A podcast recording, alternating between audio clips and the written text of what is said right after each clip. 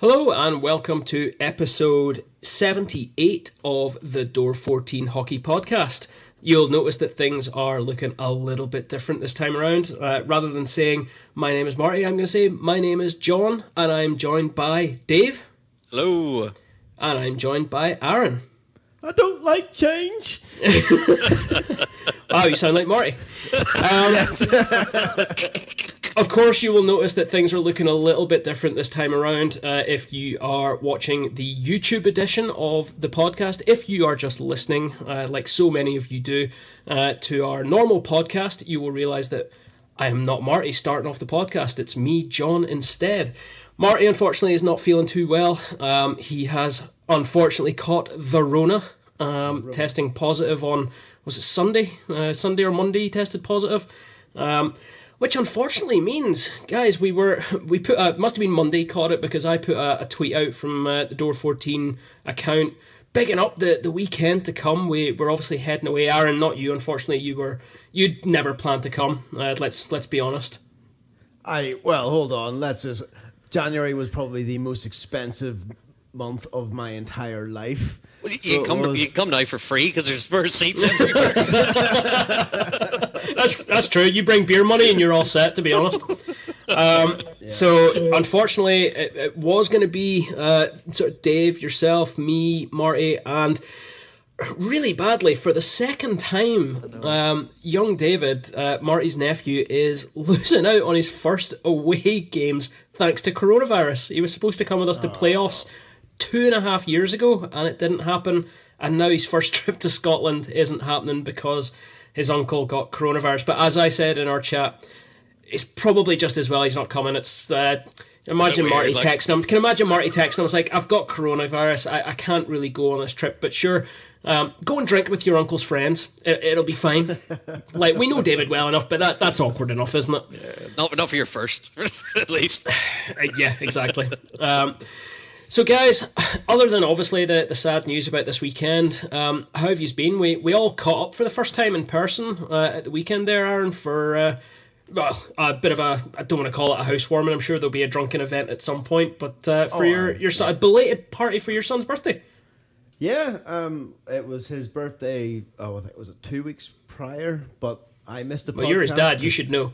Yeah, yeah, but, yeah. That particular week, I missed the podcast, and we had to push his birthday back because I had the Rona. Um, so it's definitely making its rounds. Um, so yeah, we had a, a, a four year old birthday, party, two four year old birthday parties, one on the Saturday and one on the Sunday. Um, that was a full on weekend. I think I need to sleep for a week um, to, to, get through that. Yeah, you could probably do the weekend off instead of that. You know what? A weekend off. Come to Scotland. Come on, drink beer, relax, put your feet up. So you've got to see the good part of the house, and if you are watching on the webcams, you can see that uh, my where I'm recording the podcast doesn't look that good. It's just full of boxes. Uh, I did try to on this cardboard box is behind me because I can't find my jerseys at the moment because they're somewhere. Uh, I drew a jersey on it, but you can't see it. I'm so, trying really hard, and I, I really can't in, see anything. In the middle, it says, you know, the team is uh, heavy with, or lift with lift with care, heavy object. That's the name of the team. Right. yeah. I can I can see the NHL franchises calling you now yes. for that name. Um, Dave, what about you then? Um, it's been a I caught up with you at one of the games this weekend. Um, I was with Marty for one. And, yep. So yeah, um, it was uh, yeah definitely good uh, good to get watching hockey. I took a couple of games off. Am I right? I think um, uh, just with the way the season is and stuff, I've decided to take a few breaks, spend some family time, um, knowing that I'm going away uh, this weekend. So yeah, it's uh, it's been good good banter. Um, can't wait for the weekend though. Excellent. Yeah, uh, we'll probably talk more about the weekend as we go through. Uh, I'm sure we're, we're definitely not going to rub it in if Marty happens to, to tune into the podcast this week that we are definitely heading to Scotland for some beers and some games. Um, guys, let's kick off the way that we always do, or the way that Nor- Marty normally kicks off. This is going to be really weird, um, sort of me do taking the, the reins, if you like, for this end. But let's have a look at the Elite League and how things have uh, ended up after the last weekend of games. Um, still sitting at the top of the table, we have the Sheffield Steelers on 51 points from 30 games. The Cardiff Devils sitting second with 49 points from 34 games. Our own Belfast Giants, very close behind after what was a, a good weekend against the Devils, um, on 47 points from 31 games. The Nottingham Panthers sit absolutely rooted in fourth place, um, as they have been for the last number of weeks, with 31 points from 30 games. The Guildford Flames sit in fifth with 28 points from 31 games. The Coventry Blaze on 26 points from 27 games sit in sixth place. The Glasgow Clan are in seventh with 26 game, tw- sorry, 26 points from 28 games. The Manchester Storm have moved up into eighth uh, with 25 points from 31 games, with the Dundee Stars dropping back down into those bottom two places and uh, the places that miss playoffs at this point, uh, with 23 points from 28 games. And if you've been keeping count, you will know exactly who is at the bottom of the table because they've been there for the last couple of months. It's the Fife Flyers in 10th place with 17 points from 30 games. Dave, um, not much change at the top of the table. A little bit of moves in the middle and bottom, but nobody's really moving that much around, are they? Yeah, so uh, from with all the excitement at the start of the season, with uh, people flying up and down the table, left, right, and centre, um, it's sort of settled in a bit. Um, the the weekend for the Giants were was highly successful. It was an amazing uh, run of form considering um, the how the Devils have been playing over the last few months. Um, they come away with a double header with uh, three out of the four points ain't half bad like so um, and then with that route of a uh, first game was was completely unexpected. Um, so it's it's definitely um, looking in the right direction. I do think it's now getting close to being Sheffield's league to lose. Um, they're they're really starting to settle into that lead and there's no sign of them tripping up at this stage. But hey they've still got to play out the Giants five times so Absolutely, uh, yeah. I mean, those are those are big, big need to win games probably for both teams. Uh, even with Sheffield sitting at the top there. Aaron, does anything jump out at you as um, looking unusual when you look to the bottom of the table? Um, I mean, the same. Really, we've only got two teams that are changing places at this point. It's Manchester and Dundee who are really fighting to stay out of that no uh, postseason hockey spot down at the bottom. But does it does anything jump out at you right now with the way the table sits? I'm quite interested to see what happens with the Blaze actually. So they're currently on uh, 27 games with 26 points. If you bring that up to the likes of like Nottingham Panthers sitting on third or fourth, sorry, you know they're, they're three games ahead. Um, it's not going to get up to mm, might. You know, you know, they would if they, if they got their yeah, games in yeah. hand, they would they would leapfrog them. Yeah, so just wondering to see if, if Coventry Blaze can can jump up there. So have to keep an eye on those guys. Well, it's interesting, like you talk about, could the Coventry Blaze leapfrog based on last night's game against the Belfast Giants? You wouldn't really think that they're, they're going to well, do that. I mean, a seven seven one drubbing, I think it was, with a a, a second hat trick in three games for the Belfast Giants. Um, with I think it was Lewis Hook uh, coming up clutch with a, a hat trick in Coventry last night. Um, that's fine. We'll uh, we'll leave the Elite League for now. We are going to come back uh, to talk about the Elite League uh, fairly shortly in the the other competition that we uh, try not to talk about, but we will have a chat about it in period one. Let's have a look over at the NHL. Um, and similar to how Marty does it, I am not going to go through all 32 teams. Uh, I am going to stick to um, the, the wild cards. When we look in the um, Eastern uh, Division, the if I got that right or if I got that wrong, I always take the mick out of Marty for this. Uh, it's the Eastern Division Metropolitan Conference or Eastern Conference Metropolitan Division. There we go. Finally got it. There you go, Marty. I hope you hope you had a laugh at me there, Marty. You you deserve it. Um, so in the Metropolitan Division, we've got the Hurricanes are sitting with uh, 44 games played for 65 points. The New York Rangers sitting second, 47 games played, good for 64 points. And the Pittsburgh Penguins sit 47 games played as well, good for 64 points. Um, in the Atlantic Division, Florida uh, sit in first place, 47 games played for 69 points. You. Tampa are sit- Tampa are sitting 46 games played for 66 points. And Marty's Toronto Maple Leafs are in that coveted third spot right now with 43 games played, so quite a few games in hand and sitting on 63 points. In the wildcard spots right now, both Washington and Boston sit uh, taking up those two wildcard spots in the East. Moving over to the West in the Central Division, Colorado are sitting 44 games played with 68 points. Uh, Nashville Predators 47 games played with 60 points, so a big, big swing there, big difference in games played and points there. Dave, the Minnesota Wild have taken a, a, step up. They're out of the wild card spots and they're into that third spot with 42 games played, so quite a lot of games in hand over the likes of uh, my Preds with 59 points. In the Pacific, then, uh, we've got Vegas sitting in first place, 48 games played, good for 59 points. LA sitting 47 games played, good for 55 points. And Anaheim Ducks sitting 48 games played for 55 points as well. The wild cards in the West then are St. Louis and Calgary. Um, guys, looking across there, if you want, even if you want to concentrate on your own teams, uh, Aaron, sorry, you may not want to concentrate on your own team. I'm, I'm starting to think that we might not win the cup this year. well, all, all of your talk early in the season that the, the signs the signs were coming, the stars were aligning. It, yep. It's it's not happening, is it?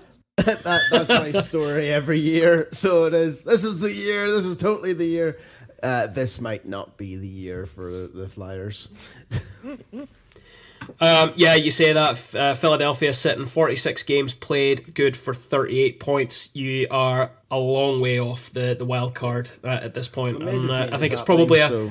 It's probably a fair assumption to, to think that you're probably not going to see any uh, postseason hockey. Dave, yeah. what about the Wild? What are you What are you thinking? What are you seeing there? Um, see the run up to the All Star game, they were probably one of the most on form teams in the NHL. Yep. Um, they were fantastic to watch. Um, you know, it's it's been a bit of a change, turbulent change over the last few years for the Wild, trying to find sort of their identity again. Um, they had sort of just became a team that sort of middle table stay around the middle table, hope for the best. Um, not really scoring, but not really conceding a hell of a lot. Um, and it, it, meant that it was you were winning games, but they weren't always the most interesting to, win, to, to watch. Um, but over the last uh, few weeks, it's definitely been been a different story, um, and hopefully that'll will continue. We get to see some more exciting games, and hopefully make a good run coming into the playoffs and keep that going uh, as far as we can. I think it should be a, an interesting postseason.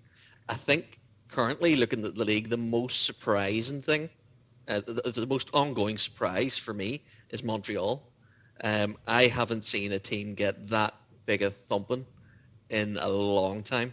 So 45 uh, games played with eight wins. Oof. That is nasty. Well, it's um, certainly showing, isn't it? I think just yesterday they announced a, a change of GM and yeah. poten- it was also a change of uh, of coach. Um, may not be a change of coach. It's definitely the GM has changed, um, but uh, yeah. there's there's big changes needed in Montreal. There has been for a few years. Let's be let's be honest. We we talk about their boom and bust, and sometimes they're amazing, sometimes they're terrible, and a lot of the time they rode that on the back of Carey Price. But I don't think they've got that excuse anymore. The the, the big the big teller there is the goal difference. Uh, it's, it's a minus seventy nine goal difference. Um, just is not sustainable for a, a an NHL team, in my opinion. And that's saying something considering Arizona's is 71. Um, so you, might, let's be clear, minus 71. Minus 71, sorry. Yeah, minus I said, well, I meant it Arizona at the start. Might as well just be the same as saying minus. so, you know, it's just, uh, you know, whenever you're coming in below Arizona, especially these days, you know, you've done something wrong. Um, and it needs to be, yeah, re- fix that ship put on yep. those holes, do whatever you need to do, and just stop losing games. Needs to be wholesale changes there, definitely. Um, not to speak for Marty, but looking at the Leafs for him, um, we, I think we can say he'd be pretty happy seeing them up in the the, the spots there for postseason hockey. They're on a, a bit of a streak at the minute. Six, six win, wins, yeah. Six wins. Um, so I mean that's that's the position that you want a team like the Leafs to be in. Not that we look at it with teal tinted spectacles at all here, but with uh, their coach being a, a certain, uh, I don't know, probably the second best uh, coach Keefe that you could uh, afford out there. Uh, I, I, don't think I don't think Toronto can afford Adam, but uh, they settled for Sheldon, and it seems to be working out okay for them.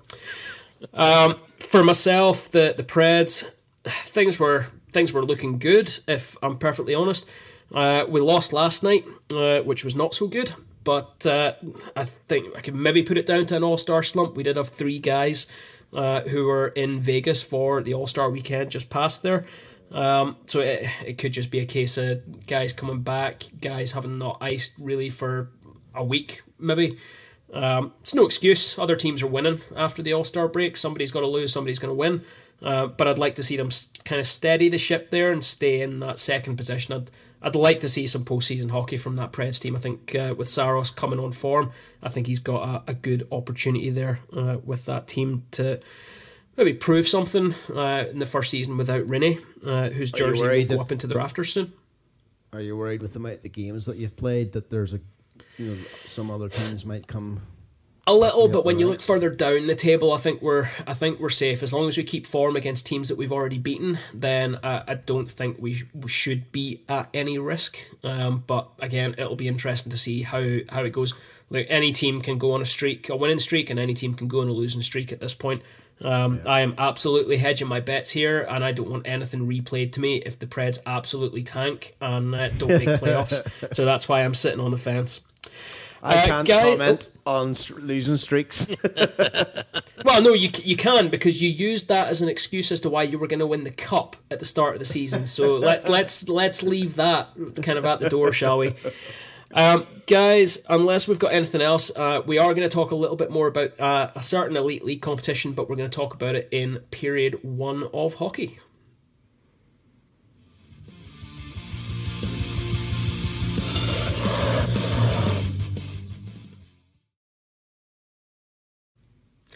Period one of hockey then is our local cover up. Uh, local cover up. Cover up. Oh, That's because you're going to talk about the Challenge Cup. It is, yeah. Uh, anyone would think I was on a legal retainer from Tony Smith. Um, sorry, our local roundup uh, of uh, coverage from UK ice hockey, be that the Elite League, the NIHL, or any of the leagues around.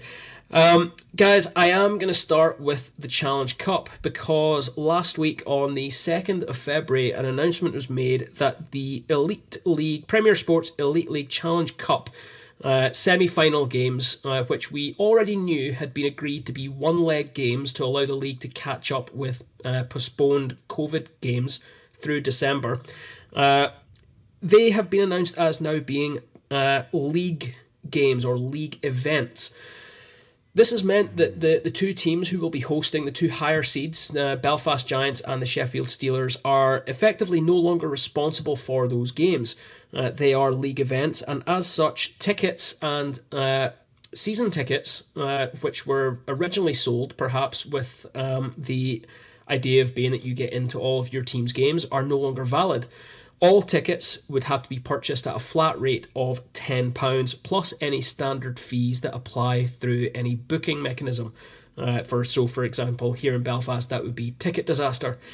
Um, guys, this caused a little bit of ructions. Um, obviously, mainly from season ticket holders um, who perhaps were maybe sold a product um, and had it described as all home games. Now, we can't talk too much on the, the Cardiff situation and we can't talk too much on the Nottingham situation because obviously these two teams are teams that no longer have home games for the Challenge Cup semi final. Uh, however, Belfast and Sheffield are the, the two key teams. Now, uh, I haven't had a chance to look, so I don't know offhand if Sheffield, as part of their season ticket, uh, actually included these games. But Belfast did. Uh, Belfast did sell their season tickets for this season on the basis that all League and Challenge Cup games would be covered. That's obviously no longer the case, and we're yet to hear anything about what is effectively the loss of value of a season ticket. Uh, guys, I know that you guys don't have any skin in the game. I do. I'm going to be very careful about what I say uh, when we're talking about this story because I don't want all of a sudden my barcode to not work when I go through the stalls anymore. Um, Dave, what what's your thoughts on the situation with this?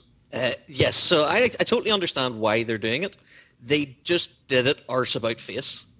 They announced the fact that sorry, first they edited their website, which I have proved with the Wayback Machine. It's easy done. Anyone can do it with a computer. Um, on the day that they announced that they had people had to pay, they changed their website to take off uh, the all uh, Challenge Cup games. They changed it to the quarterfinals or whatever it was. They um, changed it to the uh, group stages. Group stages. Uh, now, okay. I, I want to I want to discuss that in a second as well. Um, so then they done they done that, and then they announced that you season ticket holders would get a discounted rate, as if we were they were always meant to pay for it, which wasn't the case. Um, and then they brought out a statement saying, "Oh no, no, that's because uh, you, we're having to do it as a league event because the Nottingham Panthers don't have a home game." And so they done it completely arse about face. What they should have done was have this statement come out first. This one, the one that's on the the link that says that it's a league event, and because of the two the two cancelled games, the, there's now going to be um, a flat fee for all tickets, whether you're a season ticket holder or not, um, and then leave it with the Giants to fix their um, product that they've sold because they have sold a product uh, and there is a contract um, that they should be honouring. Um, now they have the opportunity to value that game at whatever way they want. They could say, "Oh well, it's only you know it's not a league game; it's a Challenge Cup game, so we'll give you a fiver." You know what I mean, or something, um, or they give you nothing. But if they give you nothing, they're in breach of their their contracts. Now the the problem you have here is you can't fight it. If you want to fight it, all you'll do is you'll lose the you'll get your uh, refund on the remainder of your uh, league. Uh, you'll get it, and you'll get your season ticket cancelled. That's just the way. It, well, that's the way these things run, and that's what happens. For example, if you buy a car that was meant to come with like a I don't know a free year's uh, service, and then they negate on the free year service, they'll, they'll say, well, well, right, then give me the car back, and we'll cancel the finance you know that's the same same thing, and that's the way they run it. It's just the way the contracts because you're in breach. They're in breach of contract, so they just void the contract, um, and that's what the you know. So there's nothing you can really do for these things. You know, it's um, it's just surely there's more to it than than, than that. Coming from being a, a team, they don't want to. No, there, they've, already, there's, they've already they've already pissed off quite a few yeah, people so here with this. That's what I'm saying. They're, not go, they're not going to like go right. Well, your your complete ticket's completely void. No, no. This is if you decide to challenge them on a legal grounds. Yeah. Um, yeah. They have a good faith thing to do here that they should be doing, uh, but they yes. have no legal obligation to do that. Um, no, they don't, and it's it's interesting. You you talked there, Dave, about the the fact that they changed the the website to show the the change of offering. Now that that change went from all league and challenge cup games at the SSE Arena to the the reworded version was all um, league and challenge cup group stage games. Now, what's interesting uh, when you think about what's happened here is we've already played a quarter final against uh, the Coventry Blaze. The Coventry Blaze game was not a group stage game. It was, in fact, a knockout stage game, and I got in with my season ticket. Um, again, I'm going to be very careful about what I say here because there's not too many John Fords with season tickets. Um, so, I mean, Aaron, based on that information and what Dave said, it's it's a it's a tricky situation, isn't it? Yeah, yeah. I I don't know. you're uh, you're absolutely right. Like. I'm, we're in a slightly different situation where I'm looking at it going, hey, a tenner for a ticket? That's all right you know, it's it's going to bring more uh, more people to a game, but I can completely see it. They should be doing something for for the season ticket holders, especially the way I, I think Dave mentioned that they were going, they said that they would offer a discounted ticket. Okay, yep, I get it is a discounted ticket, but it's a discounted ticket for everyone. You know, for for Joe. Yeah, so the season ticket, so it for should be for season ticket holders. Just to clarify, what's happening for the season ticket holders is that they they aren't offering uh, an additional um, sort of discount or anything. All that you're able to do is uh, go in and secure your season ticket seat um, yeah. for a week. Now, I believe I think the statement came out last week. Um, so I think it's actually today or yesterday was the cutoff. Uh, if you can't tell by the way that I'm talking, I clearly haven't bought my season ticket seat um, because I'm at this point I'm undecided as to whether I'm going to the game or not. Um, now, I'll guarantee you, it'll get to the day and I'll buy the ticket. I'll still end up going. Uh, as long as probably at least one of you guys are going, I'll probably go. Um, but it, it is one of these things that just kind of rubs you up the wrong way when you're sold one thing on a trust basis. And again, I totally understand why they've had to do it. The decision has been taken out of the Giants' hands. Yeah. This isn't it's, a Giants' decision. Let's be yeah. totally honest to the, or be completely fair to the team. This isn't a Giants' decision. This is an elite league decision. Well, you say that it was their decision to edit their website and to try and hide it. Um, they, as I said, it's arse by face. If they were totally honest with their fans from day one, I don't think there's a Giants fan out there that would have complained. Yeah. It's the fact that there's the dishonesty. We're not. We don't want. No, nobody wants to complain. They just want to go and watch hockey and enjoy ourselves. They don't want to see mm. the Giants go into their website and change the thing to make it look like they're they're the ones at fault. You know. And uh, I don't. As I said, if you came out to the Giants and said because of Corona and cancelling one of the legs, we have to do a flat fee for the games. Sorry, uh, season ticket holders, we will do something. I guarantee everybody went, oh well, I'm not too happy about it, but oh well, you know. Yeah. And like, let's let's be totally honest. Like we we say that we were sold a product and we we're not getting that product at the start of the season, or even a year and a half ago, because uh, I rolled over my ticket from the season that never happened. Um, the the chances of going through to the knockout stages and getting to the semi final stage of Challenge Cup is not a given. We we're not we're not guaranteed those extra two home games. Uh, what might actually turn out to be an extra three home games if the rumours of the statement that Cardiff put out are to be believed, and if we go through, the higher seed gets the home game. It's no longer a, a neutral venue game at Cardiff anymore uh, for the, the one off final.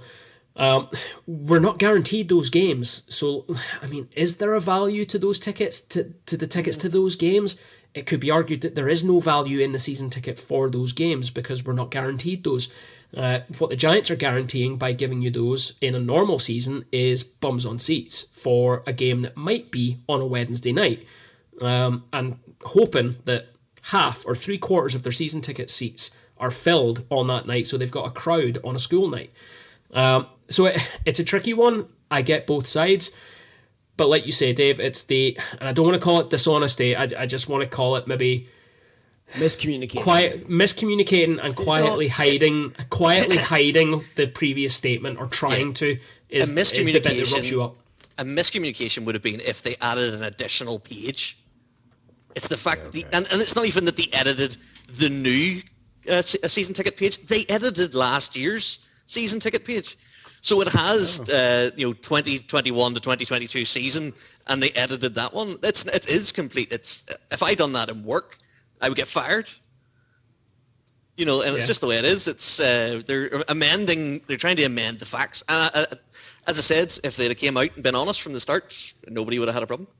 Yeah. Mm. Look, it's something that will rumble on. Uh, I'd like to think that we'll hear something further from the Giants. Uh, I'm not entirely sure that we will, um, but we'll we'll wait to see if uh, anything gets mentioned, especially with the prospect of playoff hockey coming around. Again, games that were not guaranteed.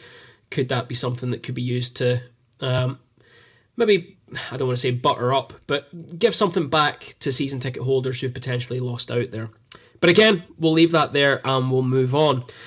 Um, guys, something strange happened across the Elite League over the last week or so, and it involved chocolate bars um, don't ask me where this has all come from. Um, but, well, actually, I can't tell you where it's all come from. As with all things strange in the Elite League, it came from Sheffield. Let's let's be honest. Um, so Marty uh, threw this up. We, we had a quick discussion about this on the, the group chat. Um, the Sheffield Steelers last weekend had a one time only Kit Kat toss that's a very difficult thing to say if you're trying to keep it PG. Um, Evan Mosey in Sheffield. I want to say Sheffield Steelers podcast. They put it in their press release as the Sheffield Steelers podcast. As far as I can tell, it's just stuff that they throw up on their website every now and then as audio clips. Um, but Evan Mosey said that his favourite um, chocolate bar is a Kit Kat. And he said in this podcast that um, I think if he scored or if the team won, he wanted Kit Kats thrown on the ice. So, of course, they they had their Kit Kat night, they, they won the game that night, and Kit Kats got thrown on the ice. But that's not the big story, is it? Because this went further than Sheffield and it went further than Evan Mosey. the Cardiff Devils latched onto this on their social media and went and asked Mac Carruth what his favourite chocolate bar was. And turns out his favourite is a Twix. Well, didn't that just go down fantastically with the, the Belfast crowd, especially on the Friday game in Belfast? Mac Carruth barely made it through half of the third period before he was pulled after what was a disastrous showing. Um, now, we're going to talk more about that game later on against the Belfast Giants. Um, and he took a bit of stick for it, uh, including from our own Finn McCool, who was uh, brandishing a, a, lovely sign uh, promising Twixes for two points. Well, Finn, I hope you followed through, and I hope uh, got his Twix on the night. Um, guys, this is a this is a weird one, isn't it? Because um, more, most of the time, hockey teams are telling you not to throw anything on the ice. Now, obviously, that there there are traditions. There are teams who, um, so say an example for Nashville, we throw a catfish on the ice uh, at least once a season um, as a, a tradition. Uh, I think is it um, is it Detroit? One catfish or everyone brings a catfish? I think one person brings a catfish. Normally, normally, so what happens is it has to be snuck into the arena. Uh, so it has to be a fan who sneaks it into the arena. I think the same as with the Detroit Octopus. Yeah, um, well, the, okay. a fan has to sneak uh, it in. It's not official. It's the it's actually the well, I don't know if it is still now because obviously they've moved around since then. But it used to be the local fishmonger used to sneak it in, uh, sneak in the uh, octopus, and that's for cause it used to be um, eight wins to win the Stanley Cup, and that's it was always in the first uh, first match, the Stanley Cup Finals. They'd have threw the the octopus on, and if they, it was like right. good luck if they won them all, then they, they there's eight, eight, eight games eight games to win it. Um, eight legs. Yeah. Right. Yeah. Um, so now, obviously, there, there's other traditions as well, and there's another fine tradition uh, that, of throwing things on the ice that we saw in that very game against Cardiff, and it's the old hat trick. Uh, with JJ Piccinich in 12 minutes in the first period, managing to get a, a hat trick, and the hats flew. Um, and fair shout to the there was a few guys around on the far side from us who threw hats on. The boomerang guys, fair play. The hat budget for boomerang must be a hell of a lot bigger than what my budget for hats is um, the the rate that they're having to throw them on the ice this year. Um, but a statement was put out, um, I think, from a, a, couple of places, and the, the Steelers have confirmed that the, their Kit Kat toss would be a one time only uh, event. They said it was a, a bit of fun, uh, but it should not carry on uh, through the rest of the games in the future. Um, obviously, there's a risk comes with throwing anything onto a playing surface, and the last thing you want to be doing is encouraging things to be thrown on the ice. You, could get some whip with a Kit Kat, like, couldn't you? Oh, well, my, my thing would be, man, you've got you've got like a four a four finger Kit Kat. That that's fine. That might bounce. You go at someone with a Kit Kat chunky. I mean, you're you're going to be lucky to not get an assault charge against you for that one. So, so that, what, that was a bit of fun what would you go for if you were able to get something like if you could go, hey, uh, I love a good boojum, uh, jalapenos, uh, sour cream. Here, oh, someone got a burrito bowl. well, as long as they're not fired at you at the rate that the subways are in Belfast, that would be terrifying. What chocolate bar would you go for? Ooh. Who are you throwing that to first? Uh, Dave. Uh, good Snickers. Good Snickers. Good Snickers. Oh, yeah, I love a good Snickers. okay, um, John. John's a bit too old. He thinks it's still called marathons. You see, I'm younger than all of you. You look older than us. I'm a good two years younger than all of you guys. Oh. Um, I don't know. I I'm really boring when it comes to chocolate. I, I just like he, he I like, like, a bit of dairy milk. Like I'm a dairy I'm a dairy milk guy. Yeah, to, to be fair, I'm kind of dressed like um. what was the guy in black? What was what was the guy in dairy the dairy milk dairy milk dairy uh, milk? I'm kind of dressed like the I'm dressed like the council estate milk tray milk tray milk tray. That's what it was. I'm, I'm dressed like the council estate milk tray man at the minute, all in black. Um, no, a bit of dairy milk. I, I love a dairy bit of dairy milk, but if you're gonna throw it, it would have to be because you know the way that chocolate bars have gotten smaller and smaller and smaller. It would have to be someone would have to go and find either one of the old school ones where the, the it's about that like two inches thick, or like Dave was saying, like the family bar. Someone's gonna have to wing that on if I ever scored a hat trick. like the old Yorkies. Remember the Yorkie Yeah. bars you used to get? Get one of those, knock you out. Look like a brick. It was. what about what about you, Yarn? Uh, Toblerone. No, definitely not. Star bar, Star bars are good at the moment. Oh, Star Bar's a good bar. Yeah. Be interesting. Be my- wonder, wonder, my wonder what choice. Marty would go. with. What what chocolate bar can we insult him the most by saying that he'd want thrown onto you? Turkish delight. I bet he's a Turkish I, delight I kind was of guy. say, yeah, well, Bounty. Oh yeah, he's definitely. yeah, he's definitely. He's that guy, isn't he? At Christmas, he's the guy that just grazes all the empty boxes for bounties. yeah. Sorry, Marty. We know you're sick and everything, but you get no sympathy here. Um, right, we'll leave that one there. So just remember, kids, don't be throwing chocolate onto the ice, or you may be asked to leave the arena. Um, guys, I'm gonna take things over to Dundee now. Um, we spoke about this uh, quite a long time ago, actually. I think we spoke about this probably about a year ago on the podcast. Um, this is the story that former Dundee star player Lucas Nielsen has been back in court in Dundee. Um, he has been ordered to pay compensation to the man whose jaw he broke during a night out um, after having beaten the Flyers in Dundee. The players went out. Um, the former Stars player um, knocked his victim unconscious. Um, now, I mean, beating the Flyers is one thing. You beat them 4 1, that's fine. Everyone beats the Flyers. You don't have to go out and knock people out for I was that. about to say, like, uh, it's a it's a bad day when you have to be excited about that one. Like, I mean, it's a, I know it's a local derby and everything. Like I grew up watching those games, and they were they were they were tough Four. games. They were tight games, but even still. Um, but I mean, in all seriousness, guys, like we're we're laughing and joking here. This is a fairly serious situation. He also uh, assaulted the the guy's girlfriend as well, pushing her to the floor. Um, but he's been ordered to pay um, compensation. I believe it's in the region of three thousand pounds uh, to the victim. 3,200. 2200 my favorite part of the entire story is that he has said to the court that he will have to ask his parents to pay uh, his fine for him because his current professional team hasn't paid him yet grass isn't always greener, as they say. well exactly um, it's i mean this is the sort of thing Also- that you 3,200 for a broken jaw? That seems a bit low. Doesn't it? Just seems like a that bit would low take you, that would keep you off work. Like, um, well, you wouldn't want to be like I couldn't go to work, I couldn't talk to anybody. No.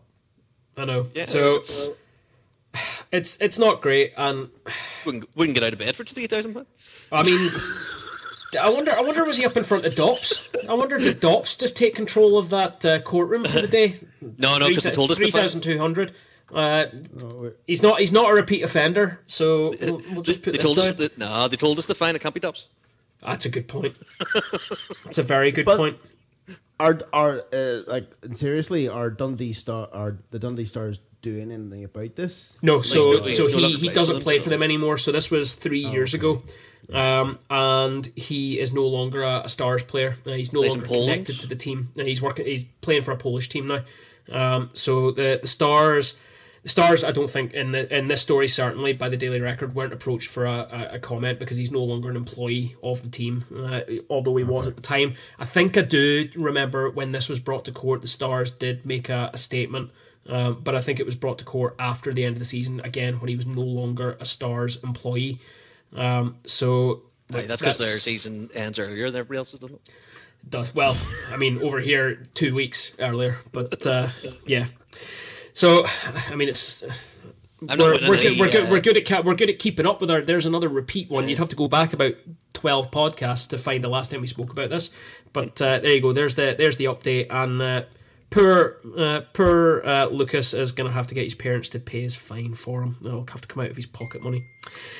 Um, guys, then I'm going to bring it back to the Elite League, and this is a guy that we spoke about, um, or well, that um, we spoke about in our uh, group chat. I think we spoke about uh, the fact that he had left his uh, NIHL team, uh, but this is Dave Whistle is on the move, and I'm just saying in our group chat, I called this. I think you mentioned it in the podcast so. Yeah, so I did I? I think I did. Yeah, I think I mentioned. That's right. I mentioned It's, at the uh, time. It is a, a really unfortunate picture of Dave Whistle they've used for the. is. It's It like is. I think yeah, that's that's clearly the quality of it is clearly a fairly new photo. So I think it's been taken in Leeds when he was uh, uh, coach there. Um, but yeah, this is the, the story that Dave Whistle has joined the coaching staff of the Nottingham Panthers for the remainder of the 2021-22 season. Uh, obviously, we know that uh, the Panthers are a team in a little bit of disarray. Um, their GM, uh, I'm going to get this wrong because there's only ever two Gees I remember being in the Elite League, and it's either Guy Lepine or um, it's not Guy Lepine, is it? It's Guy Doucette. Doucette, is it's Guy Doucette. Doucette is the GM in, in Nottingham. Uh, he's brought in Dave uh, alongside the, the current acting coach uh, behind the, the bench uh, and brought in a the experience that Dave brings. Uh, he's obviously got experience of the um, well, I don't want to say the it wasn't the Elite League, it was the ISL days. Yeah, uh, Dave Super was League, here in. Belfast, wasn't it? Super Um, League, yeah. So he'll be assisting Mark Matheson in training and during the week and on the bench during game days. Um, Dave, what's the what's the thoughts? I don't really know too much about Dave. I don't have much experience of him, uh, obviously because I'm a, a blow-in fan, if you like. But uh, what's your thoughts Yeah. on going into Nottingham? he, he did obviously did a cracking job when he uh, basically set up uh, the Giants um, when it came to the team. Um, he brought quite a number of the Bracknell Bees from back in the day. Uh, big names that we all know, you know, uh, Kelman uh, came with him. Um, so did um, Colin Ward, I think, as well. So you know, there's there's big names there that uh, came with him. However, he hasn't been at that level in a while. He did coach. I'm nearly certain he spent a few seasons. Uh, you says here he done a few seasons in Germany. So like he is a good caliber coach. Um, but it's is it too much of an ask? It's a bit of a jump to go from the uh, NIHL up to the elite league. Um, but they can't go any worse than they are currently. Um, No, no. You know, so hopefully, uh, like, and he does, as it says in the thing, they they, have, they do have a wealth of experience um, in in hockey, so he should have a lot to, to delve on. Um, Well, I didn't uh, I didn't realize that uh, Rick Strachan had retired. That must have been a start of the season or something. Um, I think he did. Yeah, that he he was he was away. because that would be that would have been a big loss for them. Uh, because again, the wealth of it would be the same as our our, our own Rob Stewart. You know, the the knowledge and uh, history of hockey and just general knowledge about hockey that they bring, having been uh, having been in the game for so long, is like Yeah, so- you say that, and and obviously we talked about the the wealth of experience that Dave brings to him. Aaron, I mean, we know they've already chewed through a coach this season. Um, they they've had other other on and off ice uh, things have happened in Nottingham this season. Um, is Dave the guy to steady that ship? Um, can he can he help them towards any silverware? I mean, realistically, they've got to be looking at playoffs now, surely. he's he's I it with Dave. He's saying there that uh, it might be a big big jump, but he has pro- proven himself in, in, in, in the past, so there is a good chance that he, he could. But I I I am just a bit wary that it might be a bit too little, not too little, not too, but just a bit too late for it. Yeah, Have there's we- a lot have we there. st- is is there is there how many games is there left? I know we're we're not we're not like in the in the last burning days here, but um, Well, realistically, when you look at the, the way that games have had to be put back, we're actually only just in the second half of the season now. all right, Um, okay. Well, they might be able to swing something around. I don't know if there is a there's quite a gap between Nottingham and and. Uh, Don't, don't get me wrong. I I think the I think the league is. Uh, I think the league. There's three teams who are in with the chance of the league. I, I don't think Nottingham are there, and I, I've done them a disservice. I think by saying they've got their eyes on playoffs. Let's be perfectly honest. They're still in with every chance of winning the Challenge Cup as much as Belfast are. They they have a game here in Belfast against the Giants in the semi final. Uh, as far as they're concerned, it's two games to a trophy, uh, the same as us. Um, but does is Dave that steadying hand that's gonna um, bring bring that team success this season? You know what? Actually, uh, I just had a quick Google and I, I clean forgot. Um, but he took over in Cardiff when uh, remember Brett Pope was Brett Pope, yep. Ousted. He came in and he was the guy that took over interim um, at around the same time of year. Um, he took over on the 16th of Feb that season. He's taken over on the 5th of Feb uh, this season. Um, so they, you know, there's uh, history of that, and I, I'm nearly certain it was that Andrew Lord, Lord came in straight after that. Yep. Um, and then that we know what happened to Cardiff. You know, they went on to just literally win everything. Um, so maybe Do you think? Do you right think guy, Dave know, Whistle? Do you think Dave Whistle then is that guy that can go in? He's the guy to hit the reset button, and Yeah. then a team can go from there. He's maybe not the guy to build it on, but he's the guy to stop the boat rocking. He would be a perfect um, bench coach to stay with the Panthers, in my opinion, in the same role as I said, the Rob Stewart and uh, Rick Strachan, those heavy hockey knowledge, and then get a um, get someone else to come in and lead the team, um, but be there because you need that. You need that to win trophies. You can't do it without it. Um, and uh, I think he might. It might be a good good shout for him. But can he take a back seat? You only know. You find out whenever it happens. He's a he's always been a leader, so That's it. Well, I'll tell you what, it won't be long before we'll find out. The the Panthers will be here in a couple of weeks, and uh, we'll we'll find out what shape they're in uh, based on what we've seen so far this season. Um, guys, there's only one more story for um, the first period, and this is one that actually broke just a couple of hours ago. Um, now I'm going to read this off the story because I haven't even had enough time to to read this. This comes from the EIHA, and this is the news that the EIHA and uh, AI camera manufacturer Pixellot have linked up to offer free video systems to junior clubs.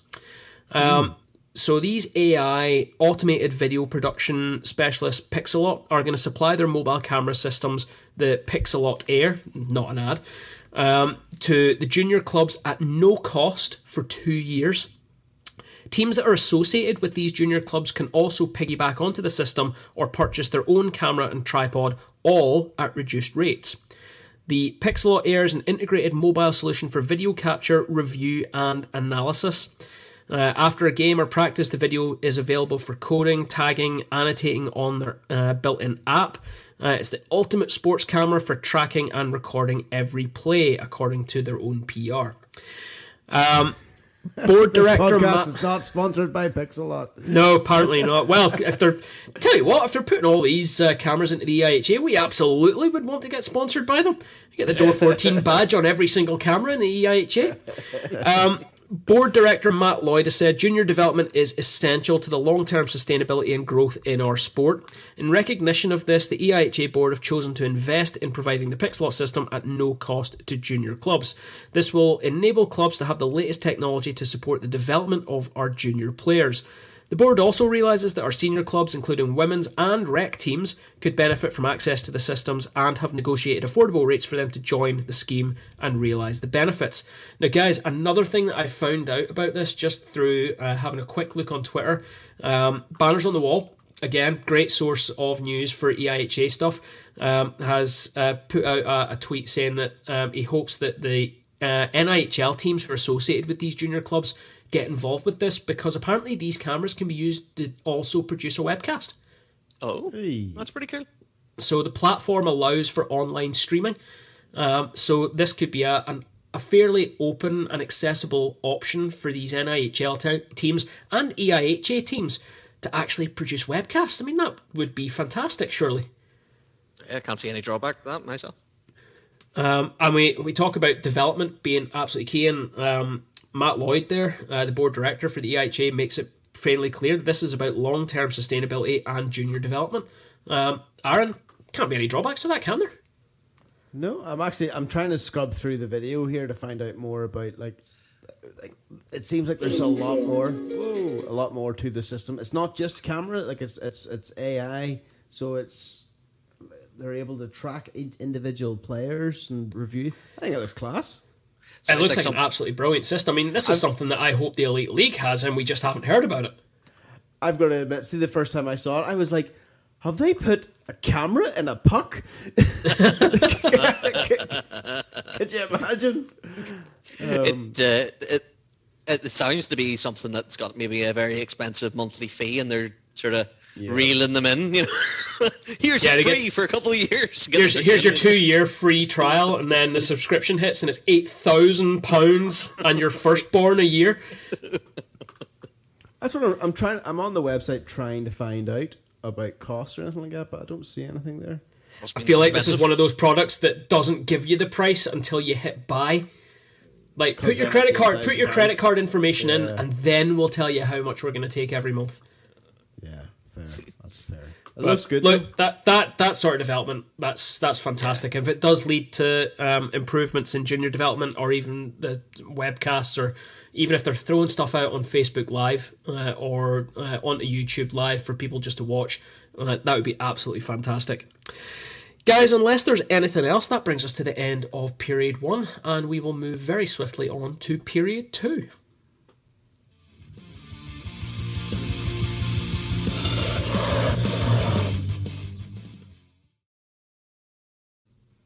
Hello and uh, welcome to period two. Um, this is where we'll talk about Evander Kane uh, for another episode. Um, so, the, this uh, as we close the recording of last uh, the last podcast, Evander Kane was signed to the Edmonton Oilers, which was a yeah. John's made the face I made when I read about it, um, which was a bit of a shock. Um, I can understand why you get a top line forward for a budget uh, price but he also comes with a heck of a lot of baggage, um, especially for a Canadian team. Um, with the, the rules he were breaking were a hell of a lot more serious in Canada than they were in the US. Um, so he made that move, as I said, two weeks ago. Um, he's had a few games. Um, I haven't seen any decent stats, but he did get binned into the bench. this is brilliant. he was during the uh, um, Washington Caps uh, game. He gets completely binned into the bench. He's not paying, oh, he gets really attention. He gets um, completely he, bodied. he steps he steps up and just looks around him, going, "You aren't Oilers." do, do, you know what? Do you know what? Do you know? Do you know what? Cheers to that. I'll, I'll drink one to that.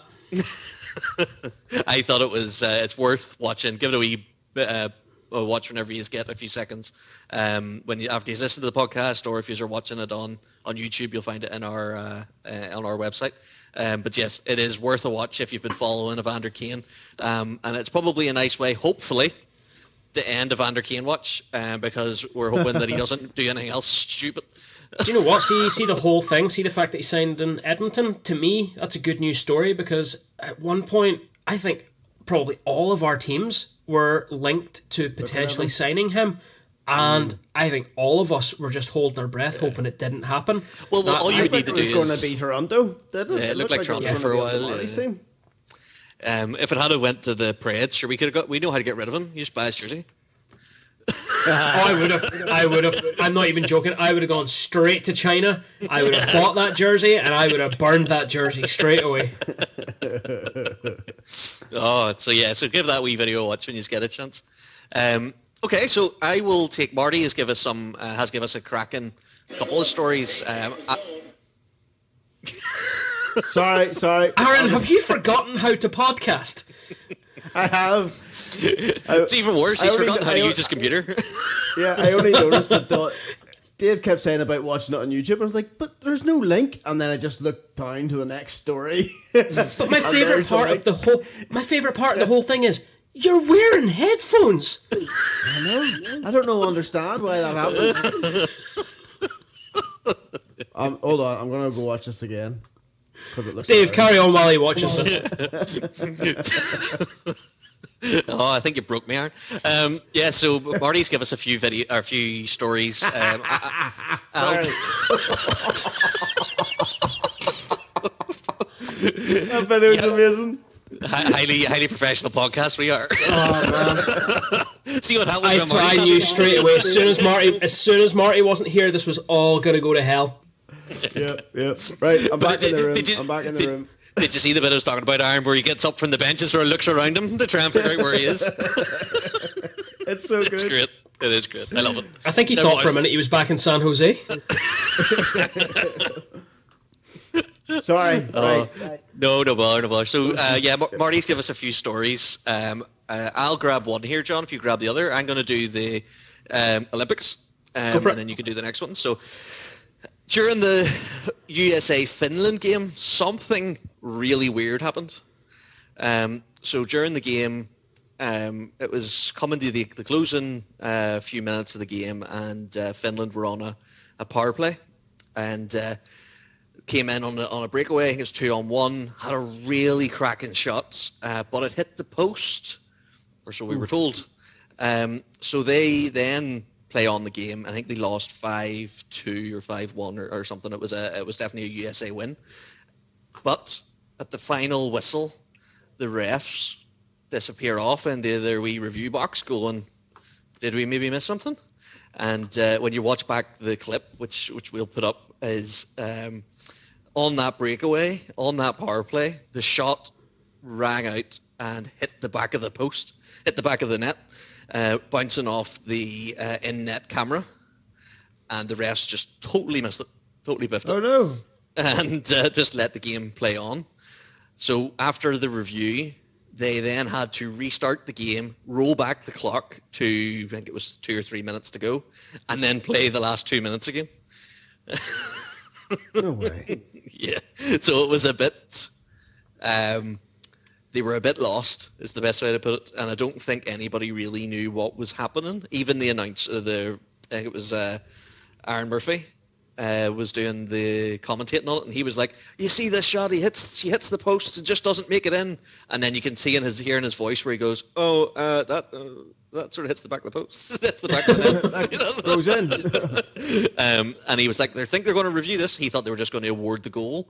Um, but I was chatting to to John about this before the recording, and I- I think the reason they backed the clock is they, that they're not allowed to re-ref, so they can't award penalties or goals or stuff after a game. Um, Okay. so they had to roll it back to in See, play. the only the only thing I can imagine that's happened there is that that's hit the and, and when you look at the camera, uh, the angle from sort of centre ice, it, it does look like the the puck hits the the post. If you're not paying too much attention, it looks like it hits the post and swings out the back of the other side of the, uh, the goalie. But when you're actually looking at it thinking there's a goal here you can actually clearly see it hit the camera but the only thing i can think that happens in this is there obviously isn't another break in play between that goal happening and the end of the period and the end of the game so that's realistically that's the only time the refs have got to go and actually review it if someone someone watching the the video in uh, it's obviously not toronto but in toronto is watching the game and goes, uh, hang on a minute, guys, you've, you've missed something here.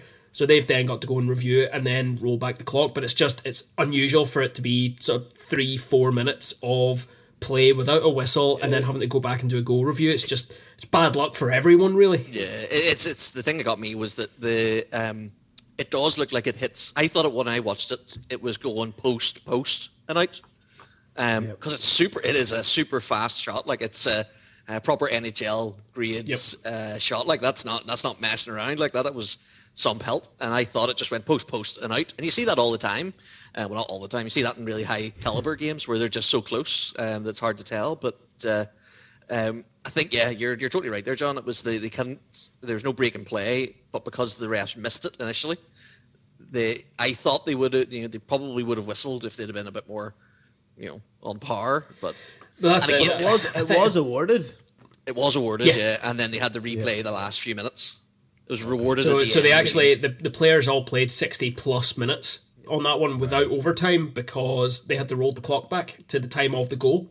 Now the, the issue would have been is if there had have been another goal, Yeah, because you get that in rugby sometimes, um, where if the there's say a penalty then a penalty, you know you miss someone loses their penalty, you know the you sometimes get that, but you never get it where they just wipe out someone's goal, um, Yep. or someone's points. That would be a, a bit of a car crash. So that's where the you know what would have happened there, but thank Christ it didn't, because it was it would have been a whole different story. Uh, it could have Um, been very very different. Yeah, so the video's up, or the video's there. We'll get it up. Uh, have a watch. It's Yeah, uh, it'll be on our website. Yeah. It's definitely worth a watch. Um, Unbelievable. Absolutely unbelievable. I don't understand why I keep saying this. I'm gonna be I'm gonna be totally Headphones honest with you right now. I'm gonna be totally honest with you right now. A couple of times I have heard echoes of mine and Dave's voice. I'm pretty sure you're currently No. just wearing earmuffs. Just- I think you're just wearing earmuffs and they're not actually yeah. doing anything. gas prices are going up. You got to keep yourself warm somehow. They're the most expensive earmuffs I've ever seen, and I'm wearing one similar. My mine are plugged in though. Yeah. Where, Anyway, where are mine? sorry. Where are mine? I have them too. I don't know what I've done with them. Um, This isn't a tech podcast. The uh, yeah, so um, yeah, give that a watch. It's definitely worth. Uh, for something that I've never seen before in my far too long worth time of watching hockey. So um, You just forget how old you are. yeah, no, I've forgotten how long I've been watching hockey, and I don't really want to tell anybody. well, we d- we did have was it Dean Smith, where we had to play. 30 I, I wondered if you were going to bring this up. The forgotten overtime.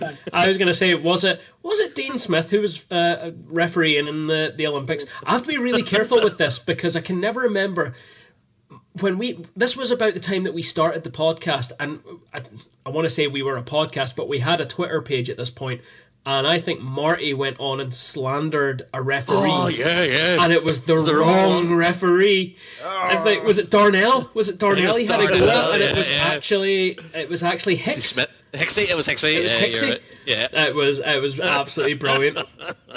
Again, Marty, you're not here to defend yourself, and we're just going to absolutely say it was you.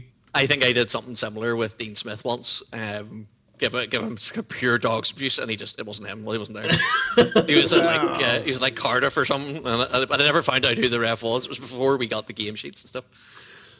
Oh, so yeah, so I will fire uh, Marty's other one over to you, um, which has a lovely tie-in uh, to to Northern Ireland, Belfast. It does. Um, so this was the announcement um, yesterday, in fact, uh, that longtime Boston Bruins netminder Tuukka Rask is finally hanging up the skates. Um, anyone, there's quite a lot of Bruins fans in Belfast uh, and around the Elite League, and probably within people who listen to us uh, and currently now watch us on YouTube. Um, Tuukka hasn't been playing this season uh, because he took the decision last summer to head off and get hip surgery. Uh, but he made his announcement through the Boston Bruins Twitter page yesterday to announce that he is finally going to hang up skates and unfortunately is retiring from hockey. Um, Dave mentioned that uh, there is a, a bit of a link to Belfast, and obviously, us here in Belfast, we, we know we have a, a link to quite a heavy link to Boston, what with the, the Boston and, and Ireland link, um, but especially with Tuukka and the Bruins, uh, as how many years ago is that going to be now? 10 years ago? 11 years ago? Eleven years, yeah. Must be think so. 11 years ago. Um, the Boston Bruins did a, a tour of Europe and a few other countries, but it was the, the Belfast Giants' 10th anniversary season, and as part of that, the Boston Bruins came here and played a Belfast Giants select team. And there is still a fantastic, I think it's still in the arena somewhere, the fantastic uh, picture of, I think, is it Murph with standing with Rask um, on the ice, which is Couple of good fantastic. Ones, yeah. But uh, dur- in his uh, retirement announcement, um, Tuukka does say that uh, he's shared so many special memories over the years, bringing the Cup back to Boston in 2011, uh, our runs to the final in 2013 and 2019, and playing overseas in the Czech Republic, Northern Ireland, and China. Um, so there you go, guys. We we got a mention in Got a uh, mention. Tuukka Rask's uh, retirement announcement. So that's that's nice. There's another little claim to fame. We'll have to get that uh, tweet uh, framed and put Framed. up somewhere in the. SSE. Um, I thought that it's it's as much as it was a it's a big thing for his career. It was definitely one of my highlights as a fan. Um, seeing the, the Boston Bruins play a Belfast uh, Giants team, even if that Belfast Giants team wasn't made up of all Belfast Giants, um, Yeah, but the big names were there. Um, Murph um, was the netminder and played unbelievably, um, and big Colin Shields um, was there as well. Shields was Uh, the captain. Was he the captain for that night? I think he was, yeah. Um, Because I think is that not one of the other famous uh, famous pictures? Is um, Sheds The taking the face off with Chara? Um, So I, it I have to be honest. This was because this was eleven years ago. I had just graduated from uni, and I had gone. I had obviously started going to a few games with Marty, uh, mostly because they were. Hopefully, I'm not going to get him in trouble here for this, but I was getting in for free because he had flexi tickets going spare uh, through his work. Um, so I was getting into the odd game, and uh, the the tickets for this game came up, and I I. w- I was sold on hockey because obviously I grew up with hockey, but I wasn't hooked on Belfast yet, and this just didn't click with me at all about getting a ticket. And by the time I thought about looking for one, of course they were all gone. Yeah. So I, I couldn't get into the game. they um, weren't cheap, so they weren't they weren't cheap. I can, I can imagine. Um, I'm sure they're not. they weren't Toronto Maple Leaf prices, like. No, no, but they were definitely definitely weren't Belfast Giants prices. they were somewhere. I've never, I've never been so happy when Marty told us uh, that he was getting married over COVID. The idea. I mean, I know, I know, you guys sort of forked out and took us to Vegas and everything for uh, for my stag, but I just saw like my bank account empty and thinking I'm going to have to get uh, tickets for the Scotiabank Arena. Like, oh, this is going to be a nightmare. We're Have to at some point, just because you yeah. got married doesn't mean we don't have to. Here we can we can we can get we can get tickets to Toronto and then sit outside it and watch it on somebody's phone. That's that's no problem. We'll we'll go that far for you, Marty. We'll, we'll, we'll get, get, you a beer. To, We'll get it. We'll try and get Adam to tweet Sheldon, see if he can get us in uh, the fire exit or something. Tickets. Oh yeah, yeah good, good. Open the back door for us, there, would you? Us, us, us, and Adam, us and Adam yeah, are like just, this, just like that. Yeah. yeah. um. All right. I. Oh no, sorry, Aaron. You've got that story. I do have a story. say say that say that with with more shock in your oh voice. Word. Oh my word! Aaron put a story in. Yeah, so we're going back to the Olympics uh, uh, for more bizarre scenes, more bizarre than Aaron putting a story into the into the actual podcast, um, and it's nothing to do with ghosts this time. Um, so what happened was that we saw a delayed face-off um, between Canada and Russia. Did you guys see this? Yeah. So uh, basically, what um, we saw a delayed face-off in Beijing for an hour on Monday before the retire, uh, the players returned to the ice wearing face masks, and it's all down to COVID. Um, basically, what happened was it was between uh, the Canadian uh, women's team and the Russian women's team, and the was it six of their, their players yeah. hadn't provided their uh, tests, um, um, and the week before uh, a number of the squad had been put in the isolation after uh, returning uh, testing positive for the virus, and because there wasn't that maybe clear cut answer on all of the tests being uh, presented to the Canadian team, they were like, "Yeah, we're not going onto the ice uh, if if we're not sure that these guys aren't, uh, you know, fully negative. We're not putting ourselves at risks." Um, they waited for an hour. It, the fact that they've put on masks, I don't know if the did the test ever come? Does anyone does anyone know? Yeah, so so I, I know more sort of at the background of this. So I saw the reports on the morning uh, of this happening. Just saw uh, stuff on social media, so I, I threw the game on uh, just quickly mm. just to try and catch up with what was going on. So after the delay, I was able to catch up with the game, but halfway through the first period. Um, so what what effectively happened is with everything that's been going on with ROC, uh, the uh, what is it? Uh, Russian Olympic Committee. They're not allowed to compete as Russia because they've had doping problems and medical stuff going on in Russia. So they're not allowed to compete as the country of Russia. Uh, but there had been problems with COVID in the um, the camp in the the women's uh, hockey team camp. The tests are supposed to go to the opposition team, or the results are supposed to go there so that the opposition team can be clear that who they're playing have all tested negative. Before face off, just after warm ups, uh, so both teams had warmed up, they'd done their uh, warm ups on ice. The test still hadn't been sent through to the American team, to the locker room, uh, so they hadn't received paperwork that they saw as being essential to start the game, so they refused to take to the ice. Uh, the test, the players came out all the players, Russian, uh, American, and the, the, Stripes, were all out wearing face masks uh, and played two periods flat out, not missing a beat, and the game was incredible as well.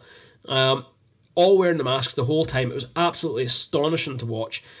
Now, for the third period, apparently what happened is the tests finally came out, and there was nothing untoward in the reports that went to the uh, Team US camp. So the Russian Canada. team. Canada.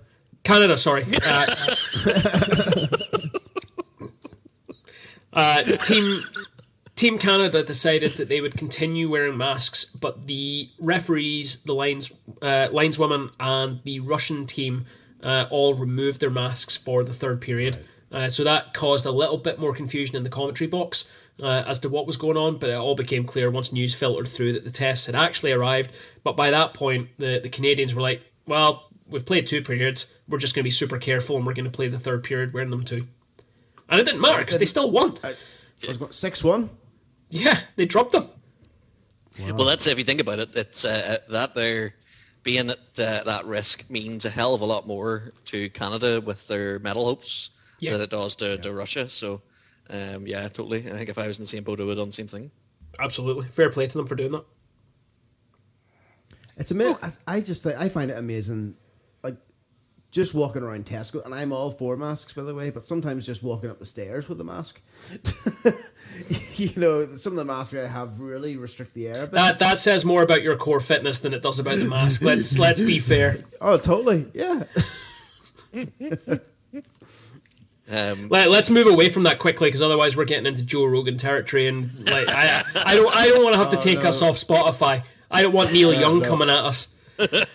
if, if Neil Young comes at us, we'll, have, we'll surely double up our uh, viewers. All right. Um, I don't think that. I think that's everything from period two. Is that right? Yeah. It is, awesome. yep. We will Yep. move swiftly on to period three.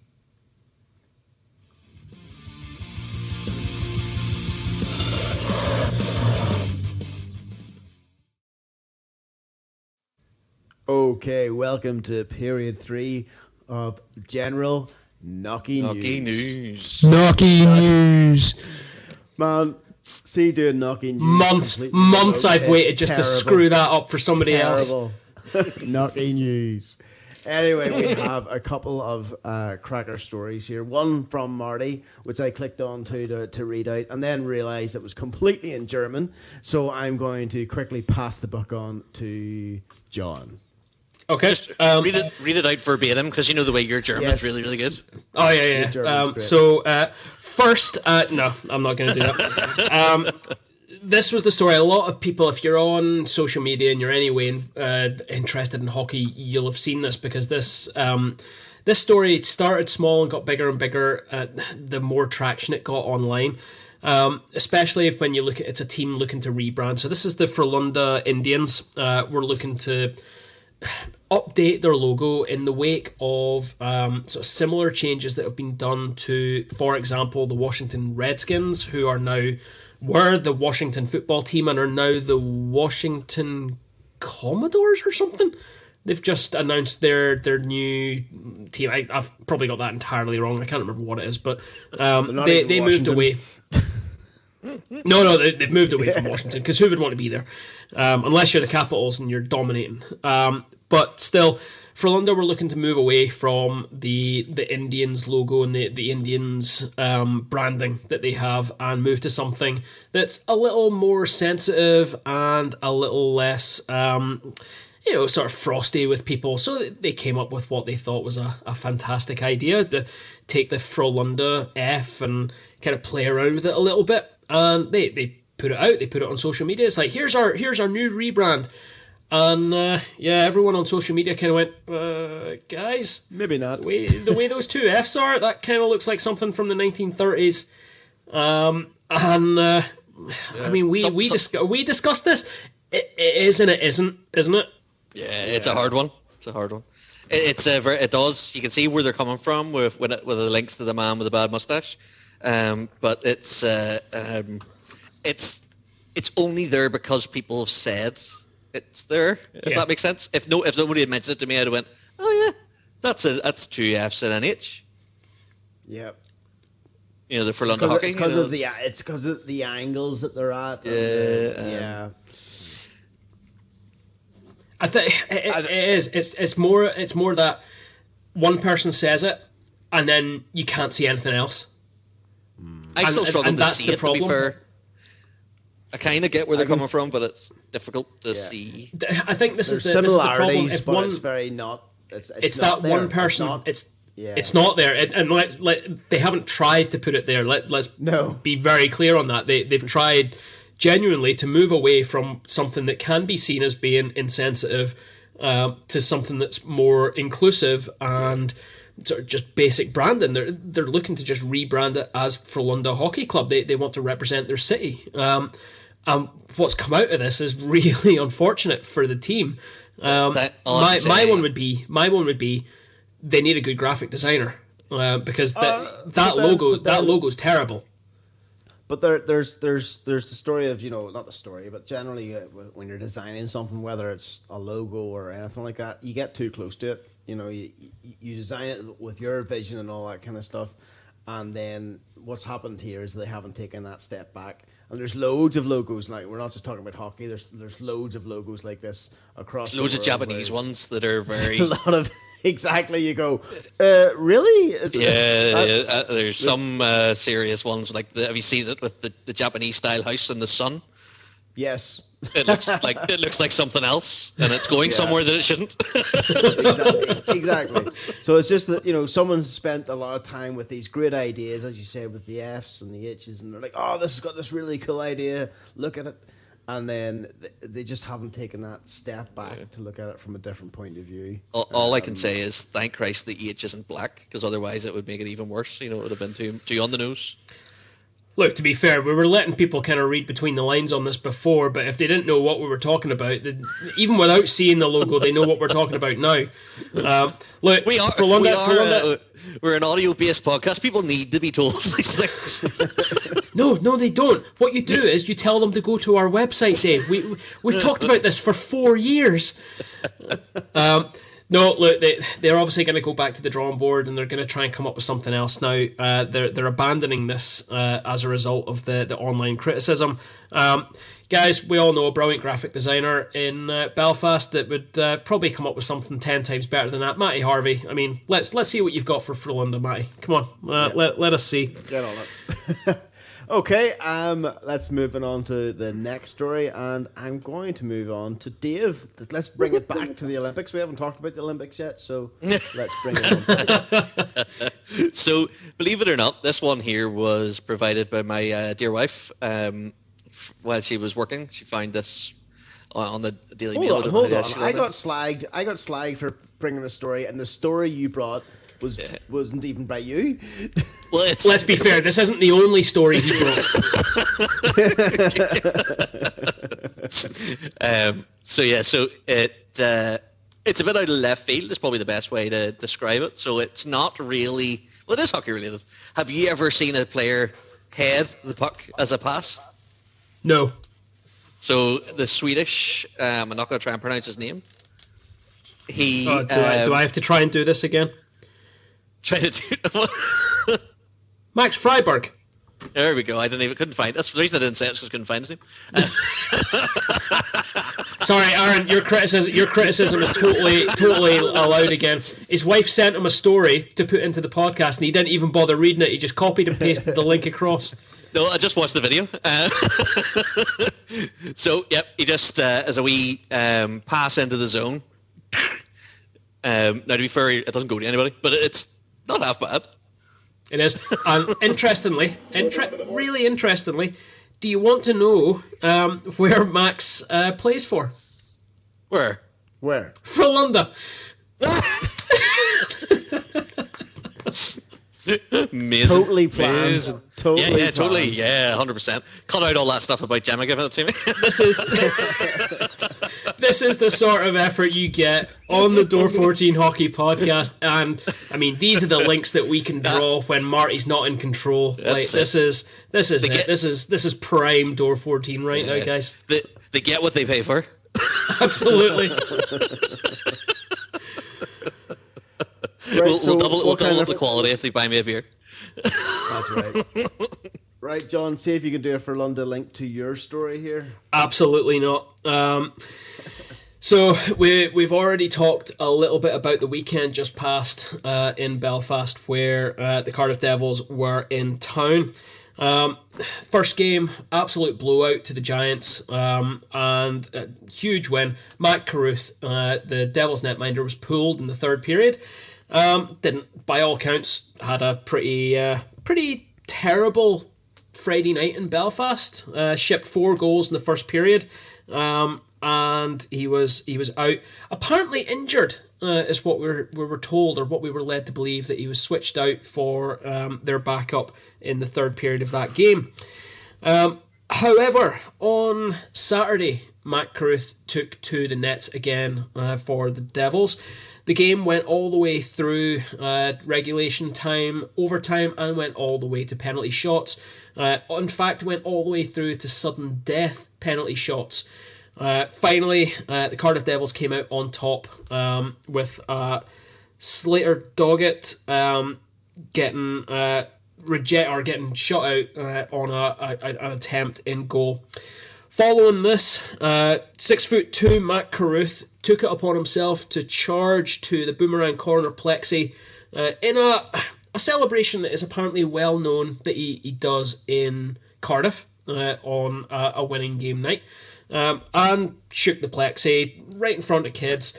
But it was taken online as being something else. I mean, guys, that it kind of led to a comparison. It's like what you do in your home arena is something that you should really be doing in an away arena, and especially, let's be perfectly honest, Carruth didn't have the best of weekends in Belfast. Does he really have any right to be making a celebration like that?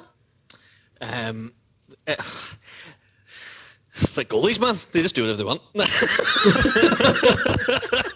um, the uh, I, I, I, when it happened, I was a bit like, well, that's a bit chintzy, but we're no the Giants are no better. Um, now, I don't think they'll ever do something just as bad as that, but uh, you know, we give the uh, away team as much grief as we can, so we have to take it back if they if they give it to us. So um, I was I, at the time I was like, oh, boo, that's rubbish. But then after cooler heads prevailed, I was like, well, fair enough. He was a yeah. he got thumped the first game.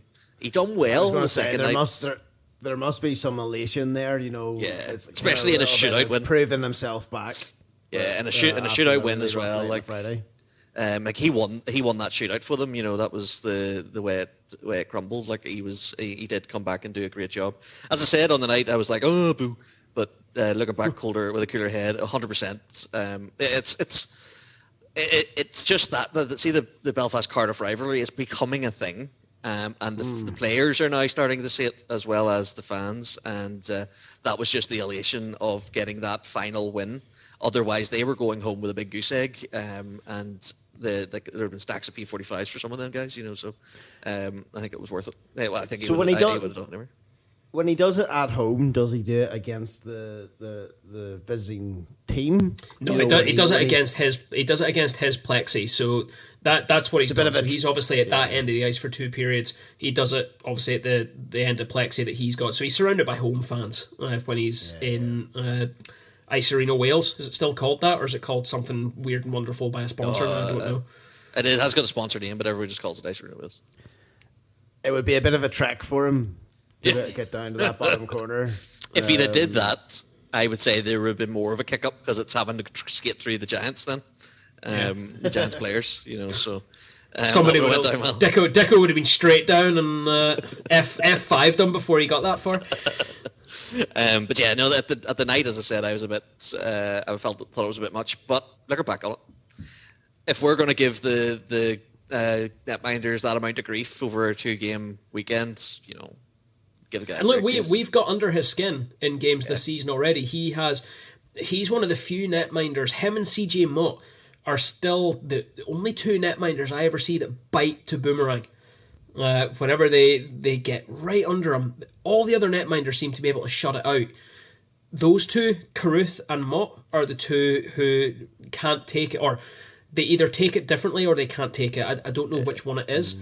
Um, but he he was definitely like he did that, and then he was banging the glass up at Boomerang and whatever. Like whether he just can't take it, I don't know.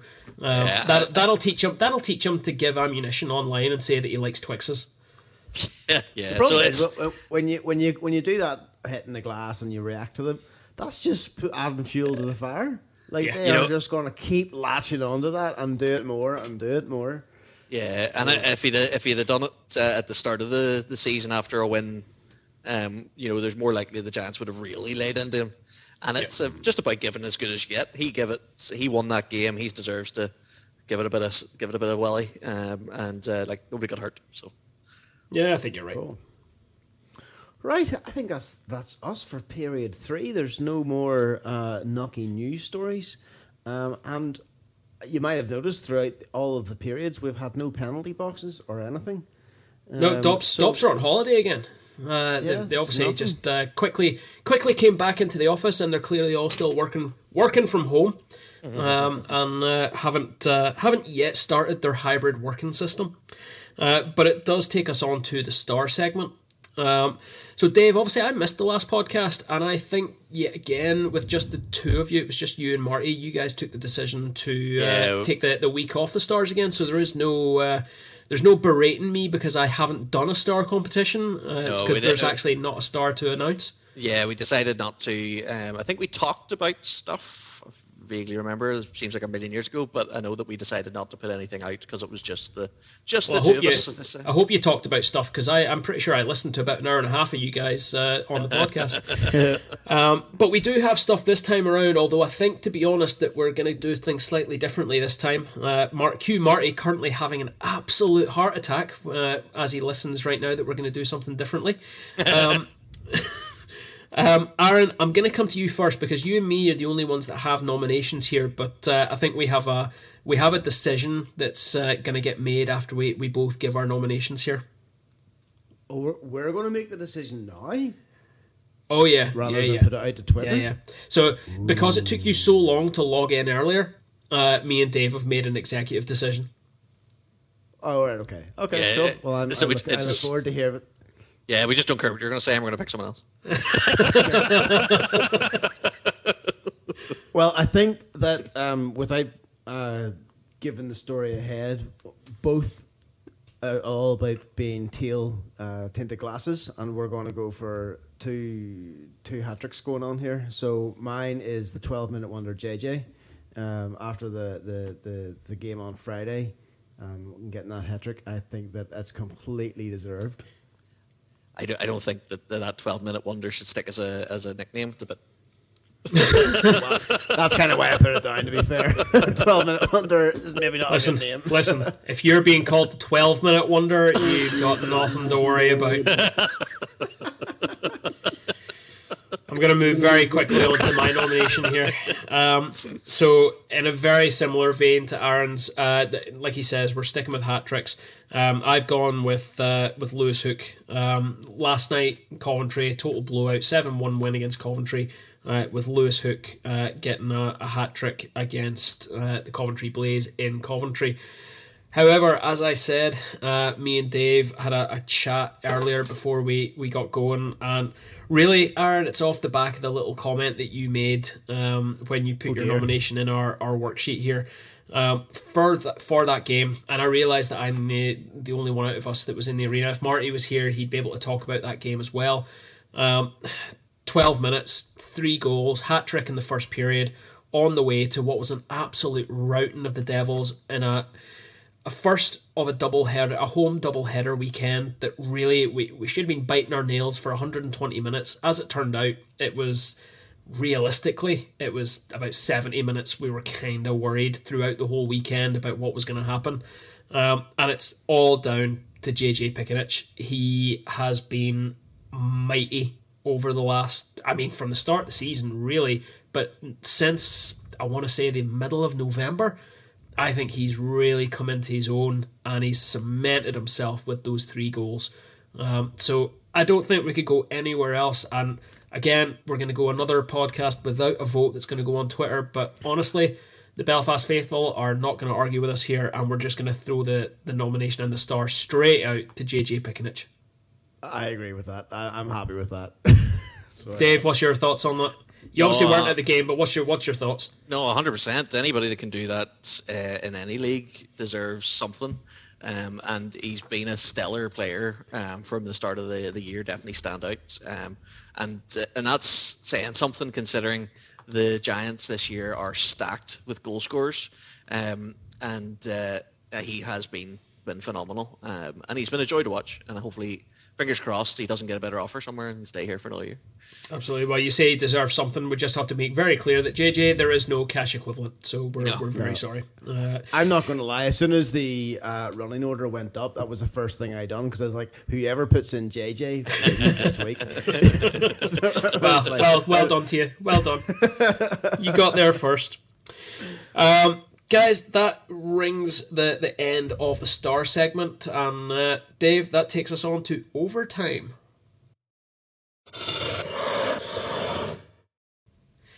Overtime then is the opportunity for sort of anything else to get chatted about that we think needs a, a, quick chat. And generally speaking, this is where we get a little bit of interaction from you guys at home. Uh, this week, like pretty much every week, I uh, to say have, the the fourth member of the or the fifth member of the Door 14 Hockey Podcast. Absolutely, the the honourable honourable the yeah the honourable uh, extra member of uh, Door 14, uh, except he's never actually been on the podcast. Is Mark? Um, he sent a message to Marty and uh, asked us to discuss this one. Uh, so he said, Evening lads, we question for us tonight. With Colin Shields rightfully getting the announcement of the date his jersey will be retired, do you feel that the Giants previously were too quick to retire numbers? And on reflection, do you feel if it was done again, they would still be up there? Um, so, guys, this is off the back of the news that after uh, this weekend, uh, the Giants finally set the date for Colin Shields, number 19, to, I want to say head up to the rafters, but realistically to be hung off the bridge. Um, and it will go up on the 1st of April, which a few people have maybe mentioned that uh, maybe retiring a number on April Fool's Day is uh, a bit of a weird one. Uh, but it will be the 1st of April at the game against the Glasgow Clan. Um, guys, I can't really talk too much myself to the, the retirement of the jerseys that are there. Um, I've only been in the arena for one of them. Um, and it's one that uh, half a dozen times a year I think should be uh, covered or rolled up or uh, ceremonially burnt at the start of every game uh, against the Devils. Uh, sorry, Todd. Um, but what do what do you guys what do you guys think those jerseys that are hanging up there? I know that you guys have discussed it before, but and Dave, I know that you're you're probably the one that's got more more to say on this one. What do you think? Are there are there numbers up there that should shouldn't be, or are there numbers up there that shouldn't be? In my uh, my opinion, there's um, there's at least two that shouldn't be there. Um, to me, if they get your number retired, you have to go above and beyond for your club. It has to be more than just turning up um, for your seasons and playing. Um, you you have to sort of become part of the organization, um, and I think there's at least two there that yes, they were fantastic players, um, but they're have they made enough of a contribution to one the Belfast Giants and two to Belfast uh, to be retired um, in the same vein as um, they do in the NHL. You, you know, you need to be special to have your, your jersey retired. You know, it's not just about being there longevity; it's about being part of the fabric of the team. And for me, the two that shouldn't be there is uh, Paxton Schulte and Colin Ward. Um, now, I'm not saying they're bad. This is the everyone disagrees. I disagree. Everyone argues with me that they should be there because they were two of the greatest players in the first few seasons here in the Super League. And yes, they were, uh, and I'll never disagree with that. I enjoyed watching Paxton um, in in the early days more than most. Um, and Colin Ward set all the records that took forever to break. Um, but saying that, there are no Adam Keefe, there are no Colin Shields, um, you know, there are no Graham Walton even. You know, the, they're um, Mark Morrison, George Awada.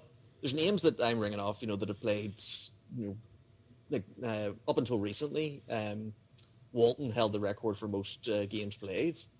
Um, you know, so it's uh, it's just uh, they were a bit hap uh, hap-handed, early-handed to, to, get the first few up, just because that's a thing you do in hockey. Um, but I think that, that, should have been a little bit more care um, to make it bigger. The best example I can draw is the um, Minnesota Wilds, exactly the same age, haven't retired, haven't retired a jersey and it looks like they probably haven't retired a jersey at all. At all? No, not No, at all. not One, yet. one, they retired one in their opening game, and it was for the fans. Um, I think it's zero. Um, so there's nobody playing in it anyway, and it's like a symbolic thing. Um, it looks like they're going to ret- retire one, and it's go- uh, it's probably going to be um, Mikko Mikko Koivu. Um, I think was that not confirmed? It might have been. Um, I think that's been confirmed. The same way that the Preds haven't retired anything. We love hanging a banner, but we haven't retired any numbers. But we will um, in the next uh, month or so. We'll be putting up Pekka Rinne's thirty-five. and that's the same same reasons. Like they're um, like um, Mikko uh, played like all his NHL games bar one, one or two. uh, for the Wild, um, and you know that's he is a franchise player. He was the captain for a big chunk of time. You know he he made a, a big impact um, over more than just two or three years. You know this is like you know franchise material, and then he retired there. Mm-hmm. Um, you know, and that's the the crux of it. Um, in my opinion, there's more call for having um, Thorpe's jersey retired than the the other guys I mentioned because Thornton has now been there uh, forever. Feels like you know since yeah. the takeover.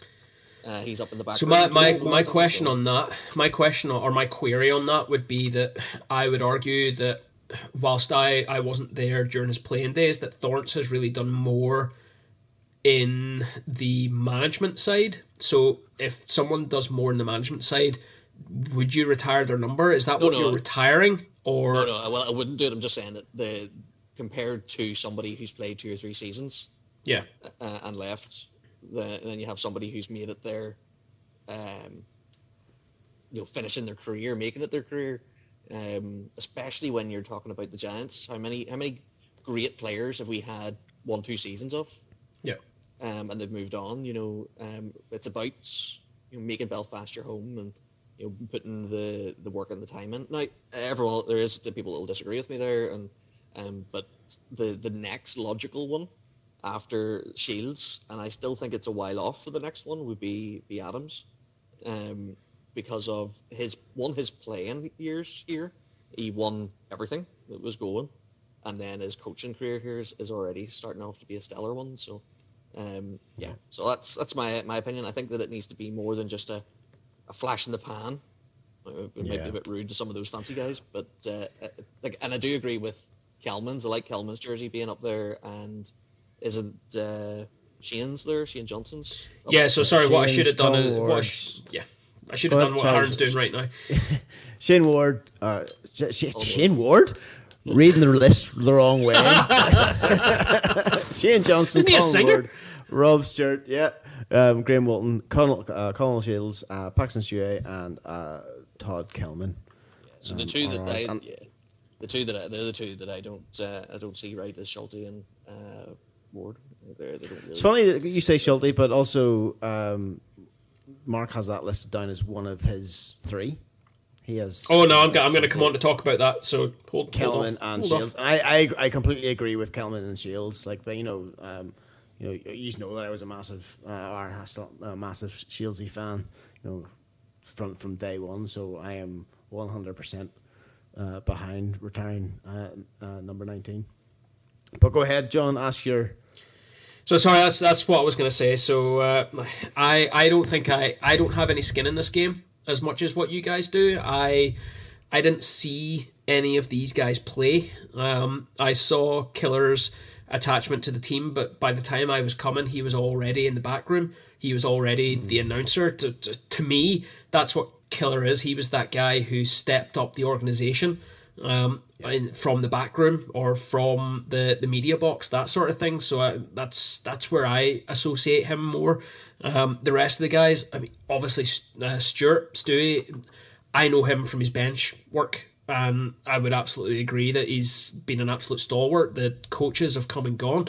He has stayed, and like you talked earlier about the Nottingham situation, like that's the sort of guy that you want to keep franchise wise. You you want to keep that guy behind the bench, and he's absolutely fantastic at what he does. As far as playing, I've got no skin in the game with any of these six. Um, I I've no experience of it. I could happily see them stay up. I could happily see them come down. If they were all to come down, I'd be quite happy to see Colin Shields be the only jersey up there. Um, I don't. I, I would absolutely. Think... I would absolutely agree that from my experience, of his playing time, Adam should definitely be up there, but it's probably not right to do it while he's still coaching the team. I would say that's something you do when call or when Adam parts ways with the, the team as an active sort of on ice guy, uh, whether that's yeah. playing or whether that's coaching. I think that's something you do after that. Yeah, I don't think there's any um, at the, at the minute, those jerseys are up there, and this is something that I wholly agree with. I think that once they're up there, they're up there to stay. There's no oh, facility. Yeah. There's no uh, even if you disagree with them, um, there's they stay there. They don't come down. Um, yes, I do think that the Giants need to think a bit more about what jerseys they retire um, and put a bit more weight behind it. Um, but Colin Shields is, is definitely one that I think is worthwhile, even not just for the Giants, but for his uh, his work in Belfast, GB and, career, uh, GB career, um, and and everything that goes along with that. So he's uh, he'll he'll go down as one of the greatest British players of all time, and uh, not to have retired his jersey would have been a disservice to him. Absolutely, and it's going to be a, a cracking night on the the first of April when number nineteen is. Uh, well, hopefully lifted up and not just unfurled from the bridge. Uh, I think definitely if there was a, a jersey that uh, should have that proper sort of ceremonial up from centre ice, it's uh, it's number nineteen uh, rather than just somebody throwing it off the, the side of the bridge. That seems quite uh, quite weird as a concept, is just throwing a number off the bridge. But uh, I, I'm sure whatever happens, it will be fantastic. Guys, that brings us to the end uh, of pretty much everything we've got to talk about. Um, does anyone have any other business? None from me, unfortunately. Looking forward to getting the beers in in Scotland. That's it. So that's the only other thing I've got is uh, obviously now it's it's unfortunately like we said at the top of the show. Um, Marty uh, is isn't able to come with us now to to Scotland.